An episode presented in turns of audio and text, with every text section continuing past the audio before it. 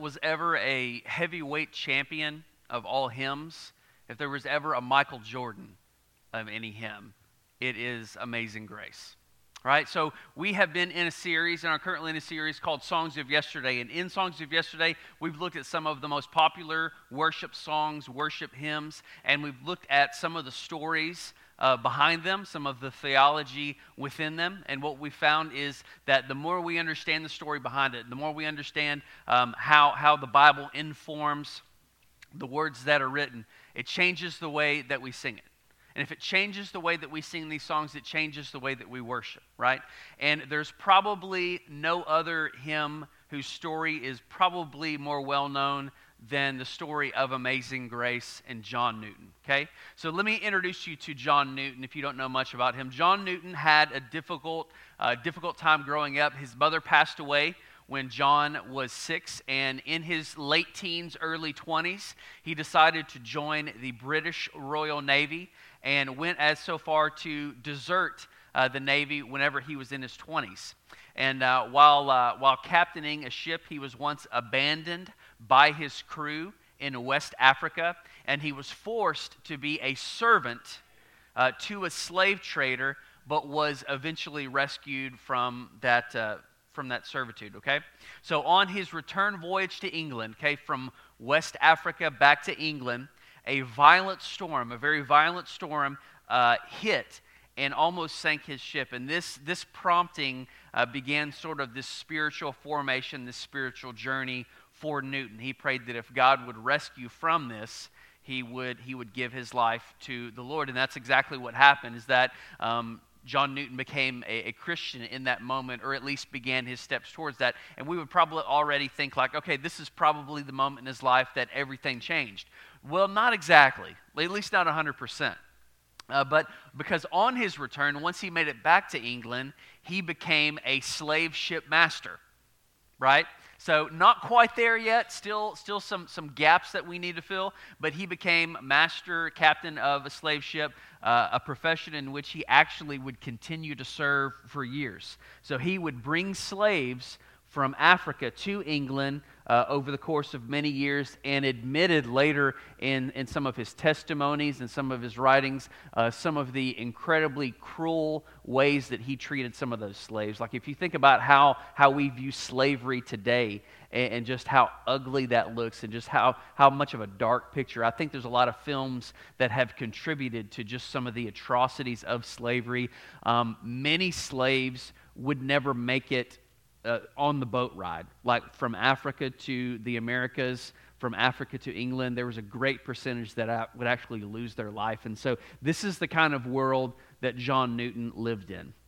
Okay? And so, in, but in 1754, he became very ill. Once again, became, became very sick on one of his sea voyages, and he abandoned his life as a slave trader. He, he abandoned the slave trade altogether, quit sailing, wholeheartedly gave his life to the Lord and to the service of the Lord. So he became an Anglican priest, okay, in 1764, and he became a very popular preacher. In fact, and um, it, history tells us that he wrote over 280 different hymns, right? So that goes to show you that 279 might fail, but if you find just that one banger that just lights up the charts, that's all you need right? Um, Ice Ice Baby paid Vanilla Ice for a very long time, okay? Lots, still making money off that song. So that's John Newton's situation. So in later years, Newton would, would fight alongside William Wilberforce, a leader of the parliamentary campaign to abolish the slave trade. Amazing Grace, interestingly, interestingly enough, was not the original title of this hymn. The original title was Faith's Review and Expectation. Like, that's a horrible name for a song. Like, that's the kind of name that would get you thrown in a trash can in high school and get wedgies all day long. Like, horrible name for a song, Faith's Review and Expectation. Amazing Grace, better choice. Okay, so knowing, knowing the story of John Newton as a slave trader, knowing how he treated people, the, the profession that he was in, it sort of changes the way that we read the words to the song. It changes the way that we read this song, that, that this man is declaring how amazing grace truly is because God has saved someone like him. God has saved a monster, right, like John Newton.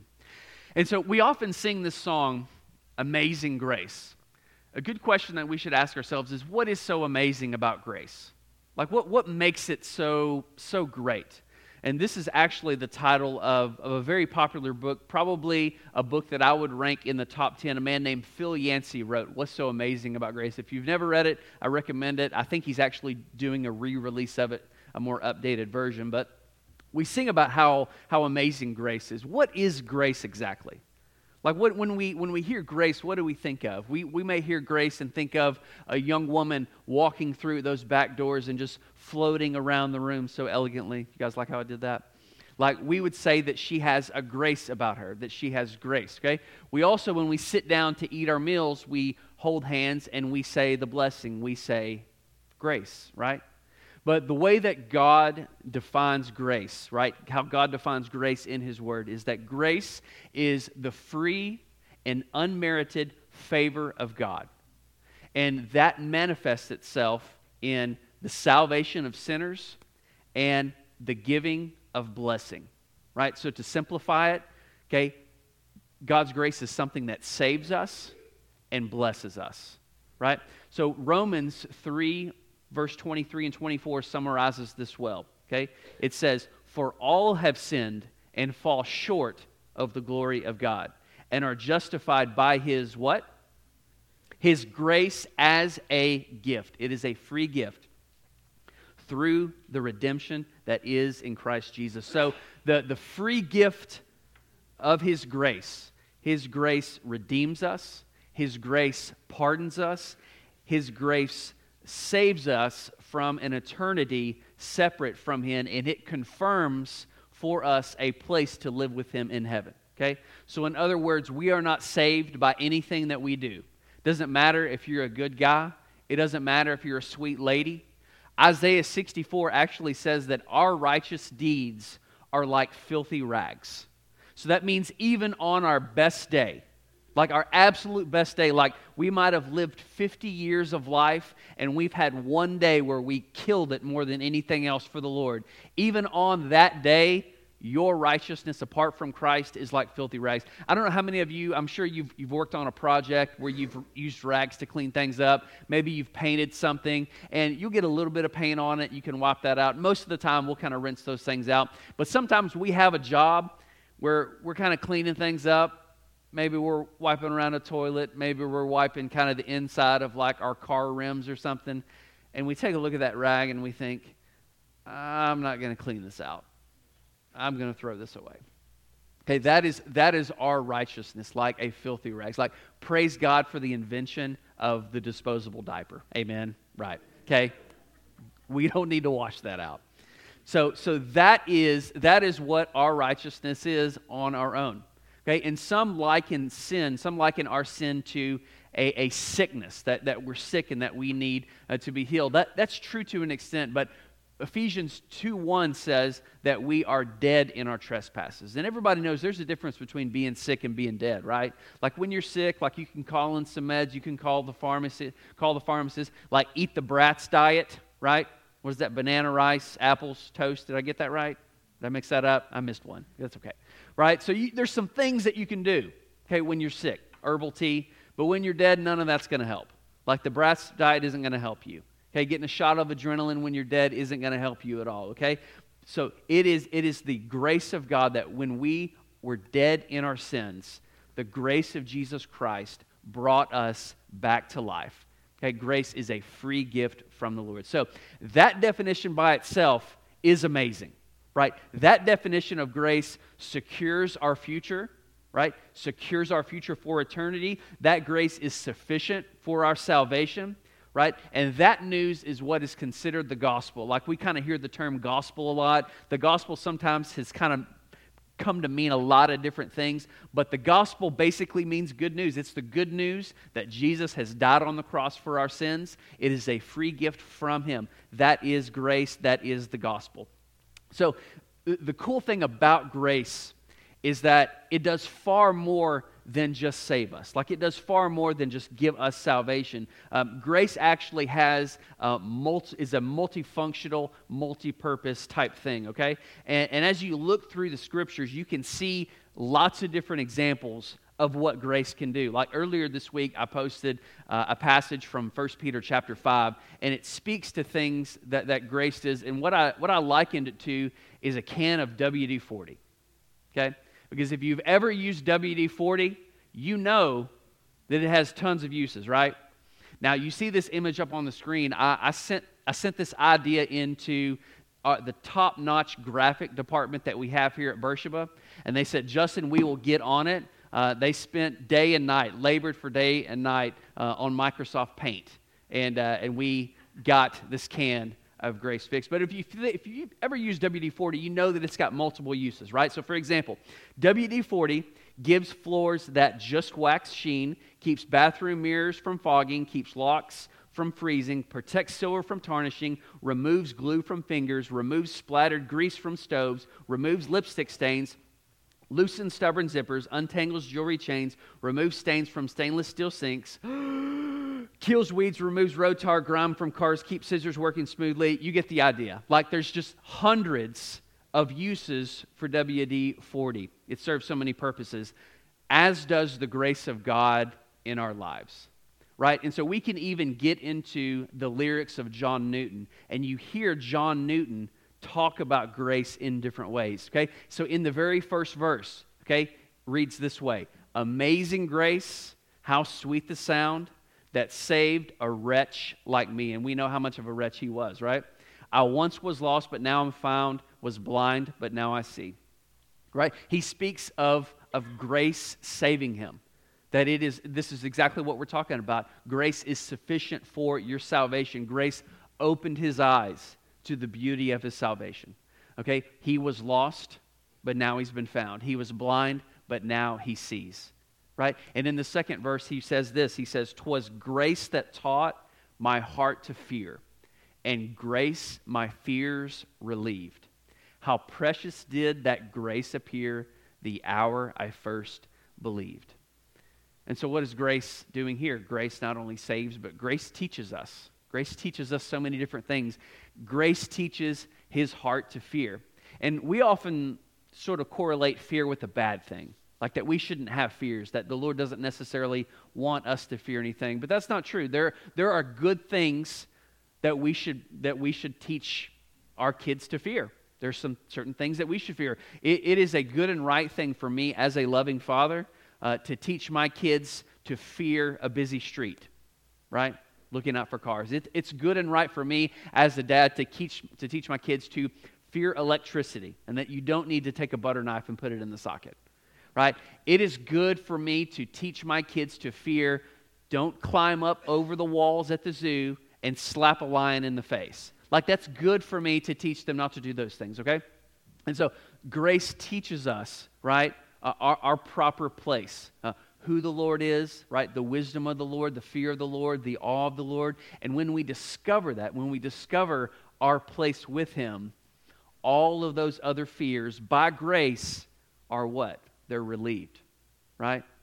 And how precious did that grace appear the hour that I first believed? Grace is, is timely and it is sudden. Okay, grace is what you need from the Lord when you need it. Right? Grace is a beautiful thing. Verse 3, he says, Through many dangers, toils, and snares, I have already come. Tis grace hath brought me safe thus far, and grace will lead me home. So, through life's journeys, through good times, hard times, ups and downs, moments that you get the job, moments that you get fired, when he breaks your heart, when she gets the diagnosis, when you, you can't sleep because you're consumed and worried, thinking about what tomorrow may bring. It is the grace of God that has brought you this far. And it is His grace that will lead you home. Right? And we'll talk more about this in a minute, but in the passage that, that I posted, just you see the functions of grace here with Newton. Um, but even in the passage that I want to want to read to you in 1 Peter uh, chapter 5, I, I want us to look at some of the other functions of grace. And there's a lot of different times the bible does this in multiple places where it'll give you sort of this list of, of here's some things that, that God does, and here's and some of them can sometimes look very similar to us. Um, but but here's here's what First Peter says, verse uh, chapter five, verse ten. And after you have suffered a little while, the God of all grace, who has called you to His eternal glory in Christ, will Himself. Everybody say Himself. Okay, not a volunteer, not an assistant. Um, not his cousin's boyfriend who's looking for a job, but God will himself restore, confirm, strengthen, and establish you. Right? So, again, we see just the, the, the multifunctional, multi purpose of God's grace. And so I, I, want us to focus on these four words, okay? These are, these are WD 40 words here restore, confirm, strengthen, and establish. And I, I, tried to think of a metaphor that I thought would be helpful for us, so I'm just going to take a stab at this, okay? Um, I want you to imagine for a minute that you are a, a car in a junkyard, okay? Now, I'm sure over, I know over the history of men and women, uh, we have often compared ourselves to vehicles, and there's some jokes to be made there. But I want you to imagine for a minute that you're just this rusted out old vehicle in the junkyard, um, parts missing, leaking oil, rust, all of those different things. The grace of God restores you.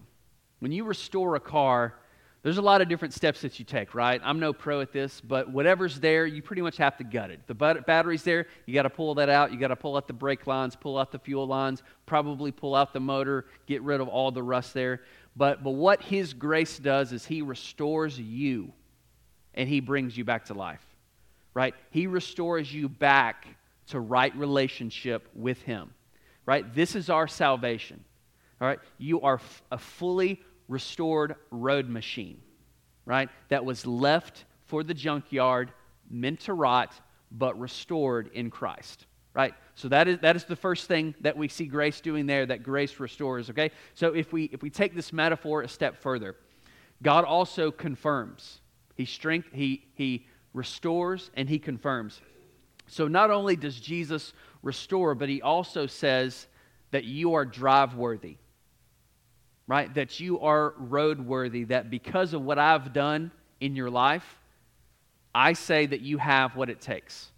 Right? And some of us need to hear that. Like some of us, we, yes, we believe that God has restored us, but we don't necessarily b- believe and feel that Jesus has vouched for us. Okay? Uh, I've been, many of you know this, I've been doing student ministry for the last uh, 10 years or so. And it, part of that job is that many students would come to you looking for a letter of recommendation. And you've probably been in the situation where there's plenty of kids that you could easily write a letter of recommendation for. You know what I'm talking about? And then there's that one or two or three or four that you're just like, please don't ask me to write you a letter of recommendation. I don't think I could say anything nice. Right?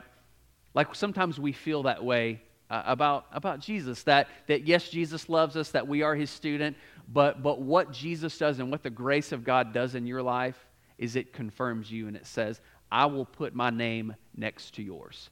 I will write you. I, as Jesus, your Lord, will write you a letter of recommendation. So his grace says that you are worthy, that you are loved. I confirm you with my grace.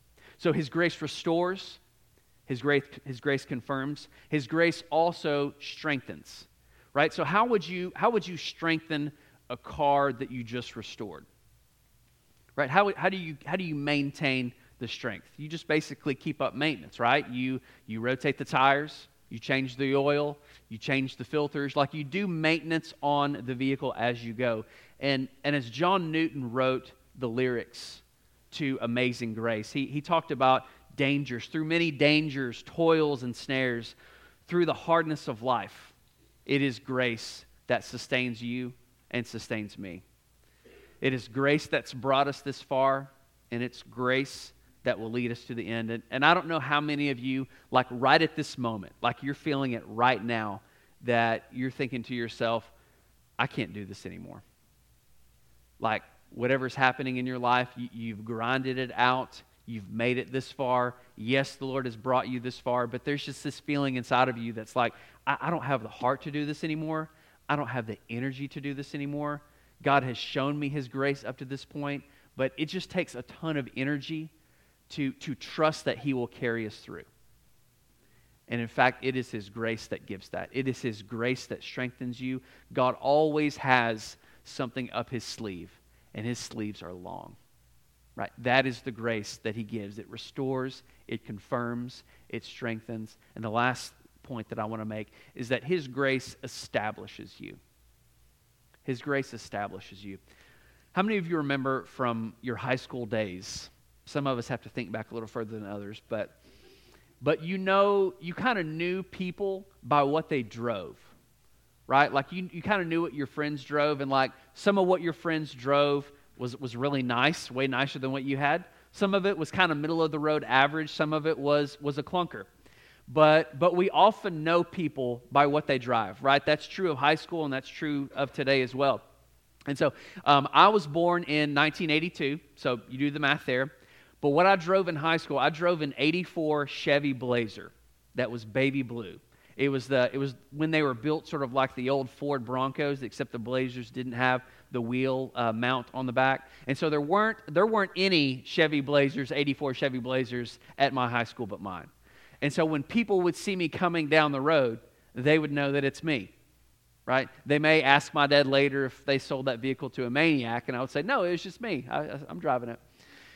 But, but it was very common for people to be identified by what they drove. And so I would see, you know, a, a Forest Green 4Runner, and I know that that would be my friend Jason. I would see a Buick, and I would know that that's my friend Blake. I would see an old minivan, that was my friend David. And so um, the, the God who restores you, the God who confirms you, the God who strengthens you will, will set you apart and will establish you. And, and when you live a life that finds rest and peace in His grace, God establishes you and sets you apart. And when people see you, people will know that that, that person, that that man, that that woman is, is a vessel of God's grace, that that person will stand before God and before men, uh, giving testimony to the grace of God in their lives, proclaiming who God is. And so let me, let me end with this.